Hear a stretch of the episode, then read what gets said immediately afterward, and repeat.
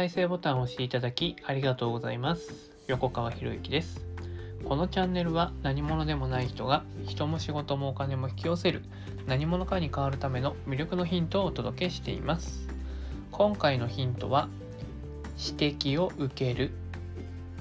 ということでまあ僕もね、まあ、いろんなコミュニティに参加していて、まあ、もちろんね受講者っていうね学ぶ立場としてっていうね、まあ、そういうコミュニティもあるんですけれども、まあ、そこでですね、まあ、昨日、まあ、ある先生がですね音声で語っていたことをやったんですよ。行動したんですよ。でもこれどうなんだろうなと思ってね音声音声聞いていて音声通りにやればいいんだけど思いついちゃうんですよね。音声聞いてるとこれはどうなんだろうなとか言うとそうするとね僕の場合はその自分の思いついた方をやっちゃうんですよ。でそれをそのまま報告したわけですよ。そのコミュニティのね Facebook、まあ、グループページにね。グループページに報告したら もう一言目で「違います」っていうね「違います」っていうね。もうその先生からのご指摘でございました。そもそも、なんで、なんでね、あの話した通りにやってないのっていう指摘だったんですよね。ああ、しまったと思ったんですよね。まあそうだよなと思うんですよね。まあ確かに ね、こう、音声を取ってくれて話してくださっているにもかかわらず自分の思いつきの方を優先したっていうね。だ手張りっていうね、単語ありますけどもう主の部分もないよねっていう。主の部分がぶっ飛んでいきなり歯にいっているっていうね。まあまあその確かにその話の内容っていうのは、まあ、まあそれはあのコミュニティ限定の話なんで何を話されたかっていうのは言えないんですけども、まあ、僕自身もこう自分で体で体感していることだったからね。体感していることでだから、まあ、そういう思いつきも出てきてでその思いつきを実践してみたんですけどね。でもそれは間違ってたよなって指摘を受けて気づくわけですよね。あって。で、まあ僕自身も人に教える時に、まあ、愚直な実践が大事だよって、まずは言われた通りやってみることが大事だよって言ってるにもかかわらず、その指摘を受けたことで、あ、自分自身が愚直な実践ってできてないよなっていうとこに気づかせてもらえたんですよね。いや、これってありがたいなと思うんですよね。だって、自分ではできてるつもりだったわけですよ。もちろんね。愚直な実践。じゃあ、愚直な実践の中に自分が思いついたこと。もちろん、その、音声で話されたこともやったんですよ。その思いつきをやった後に、じゃあ、音声で話されていたことをやったわけですよ。だから、厳密に言うとやってないわけではないんだけど、でもその最初のスタートの地点が間違っていたら、ダメなんですよっていう話なんですよね。だ思いついたことは思いついたことで、でいいんだけど、いいんだけどね。でも、まずは話されたことを、ね、教えてもらってもそのままやろうよっていうのが先だなっていうのに気づかせていただけたっていうね。うん。まあなんかね、まあ、そのま、その方の書き方は、まあ、結構ね、厳しめな書き方なんで、まあ、多分普通の人が受け取ったら すみませんとかね、謝りそうなものなんですけれども、まあ、そこでね、謝ってもしょうがないなって僕は思うんですけどね。なんか指摘を受けたら謝る人とかいるんですけど、指摘を受けたってことは別になんか謝ってほしいから指摘するわけじゃないんですよね。当たり前ですけど。例えば、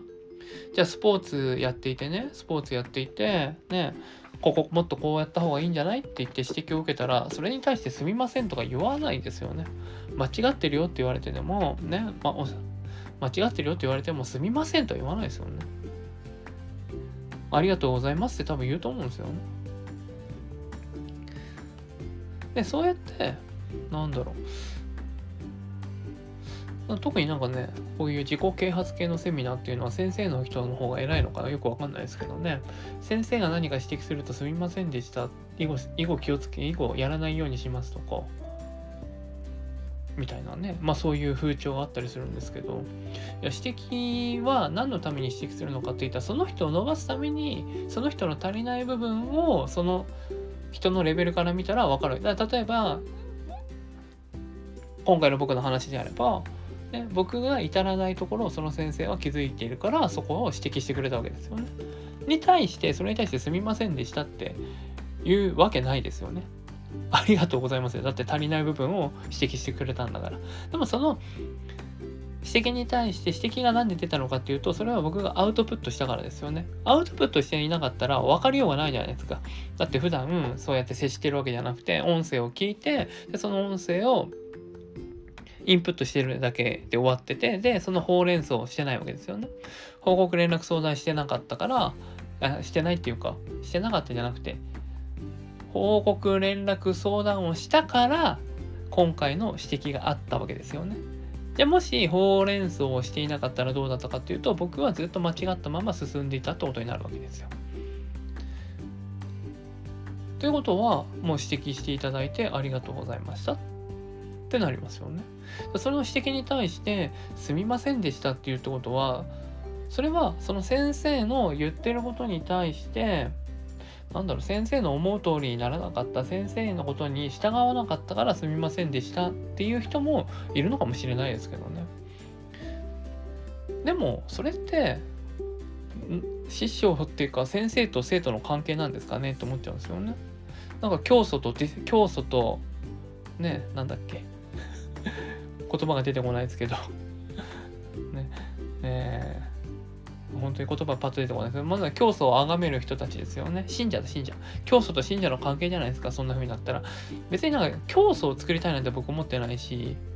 教祖が欲しいなんて思ってないし、僕自身も教祖になりたいなんて全然思ってないわけですよね。うんだから、えー、人を伸ばしていく。で、その人を伸ばしていく、人を成長させていくことによって、それが結果として、ね、子々孫々のこのね、えー、今僕たちが生きているこの日本だったり、この世界がさらにいいものとして残せるようにするために、日々の活動って全てやってるわけですよ。とした時に、僕自身が今のまんまだったら、絶対ダメだから、だから、いろんな人から学びを受けて、そして指摘を受けるってことをずっと繰り返してるわけですよね。でそんな中での今日の、まあ、今回の失敗というのが、まあ、失敗ですもんね。うん、愚直な実践って自分で言っときながら実はやっていなかったみたいな。やっていなかった。できていなかったですよね。できていなかった。で、できてるかできていないかの気づき、気づき？できているかできていないかの確認ってやっぱりそういう指摘を受けないと気づけないんですよね。だから指摘を受けられる環境に身を置くっていうのは僕は絶対に必要だと思うんですよね。逆に言うと指摘を受ける環境に身を置いてない人っていうのはこれもう成長ないからその人から学ぶものないですよ。だってその人自身成長しないんだもん。もうだから、えー、その指摘を受ける環境を用意していない人っていうのはもう自分はこれで頂点にたどり着いたんだぞってでその人を頂点とする三角形うん三角形っていうか頂点とするなんか組織支配下組織を作りたいだけなんだろうなってなっちゃうわけですよね。うん、だからそんな人には僕は魅力を感じないしね。うんまあ、だから指摘するっていうのはねあれですよ結構ね嫌われるかもしれないとかねいろいろ考えてやるのかもしれないですけどね。まあ僕の場合指摘するのはねあのその人の成長を祈ってというかねその人の成長を信じてるからこそ指摘できるんですよね。だ僕が、えー、僕に指摘してくれる先生方っていうのもみんな同じだと思うんですよ。僕がさらに成長させるため僕の気づかない部分を成長させ成長させようという思いで指摘をしてくれる。まあ言葉厳しいですけどね口は厳しいですよ。うん。すんごく厳しいですよ。でも、それに対して、じゃあ、ね、えーなんだろう、それに対してなんか厳しい口調に対してへこんでたら成長なんてないわけですよね。というよりもむしろへこむぐらいがちょうどいいんですよ。ね、あの大きくジャンプするためには、ね、膝を曲げてジャンプするわけじゃないですか。ってことは一回しゃがむわけでしょ。だからへこませてもらうっていうのは、それは成長できる大きく飛んでいくチャンスでもあるわけなんですよね。ということで、まあ、指摘を受けるっていう環境に自ら置く。だからその指摘を受ける環境のためにお金を払うっていうのは僕は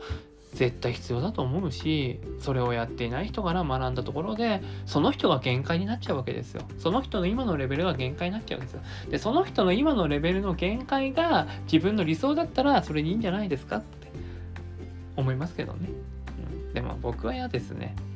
嫌ですねそんななんかね今の自分がなんかね人生悟りましたとか今の自分で人生極めましたとか言ってるような人から学んだところで何にもね自分自身の能力の限界がそこになってそこに設定しちゃうわけでしょ。それって本当に自分がこの世の中に生まれてきて役割を果たしたことになるのかって言ったら絶対ならないなと僕は思うからだから、うん、なんだろう師匠選びというか学ぶ人の選び方っていうのは、まあ、そういうところで厳しく指摘してくれる、うん、自分を見て指摘してくれる人のところに僕は学びに行くっていうね。でそしてその学んだものを僕が翻訳するんですよ。翻訳してでその、えー、僕のところに学んでくれくれている人たちのところに伝えていくってことをやってるわけですよね。で直接僕よく言われるんですよね翻訳家だって。翻訳家だから同じところで学んでいた人同じところで学んでいた人たちが僕のところでも学んでくれるっていうのはあるんですけどそれなんでかっていうと、ね、その、えー、僕が教わった人の言ってることを僕が分かりやすく翻訳するからっていうのがあるわけですよね。だからレベルがあまりにかけ離れてると、ね、あのその先生が言ってることっていうのが伝わらないことが多いんですよね。だからそこでワンクッション入れて翻訳するっていうことも、まあ、僕の一つの役割なんじゃないかなと思ってやらせてもらっていると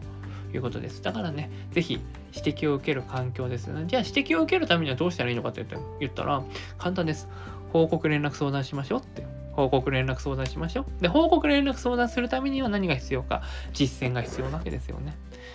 実践してほうれん草をする。で、その実践が間違っているよって指摘されたらそうでしたよね。ねそうですね。ありがとうございますっていうね。すみませんでしたなんて言う必要はないですよね。ありがとうございますっていうね、その言葉でいいと思うんですよね。それに対して何がありがとうございましただ反省してるのかとか言う人が言う人だったらその人から離れた方がいいですよ。だっておかしいじゃないですか。それはそれそれはそういうものの言い方する人っていうのは自分を教祖として信者を作りたい人のやり方ですからね。別に宗教団体に入りたいわけじゃないしね、まあ、そういうふうに人の見分け方指摘してくれる人の見分け方っていうのもね、まあ、是非いろんなところに入りながら学ばれるといいのかなと思います。はい、えー、今回は以上になります。このチャンネルでは一人一人が大切な人を幸せに導く世の中にするためあなたの人生経験で培った魅力を生かして何者かとして活躍してほしいそんな思いで配信をしています。このチャンネルの音声を隠さず聞いていただくと魅力ある人たちの考え方や立ち居振る舞いが分かり人も仕事もお金も引き寄せる何者かに変わっていくことができます。ぜひチャンネルフォローやお友達へのシェアをしていただいて一緒に何者かになることを実現できたら嬉しいです。魅力のヒント、今回は以上になります。最後までお聴きいただきありがとうございました。また次回お会いします。横川博之でした。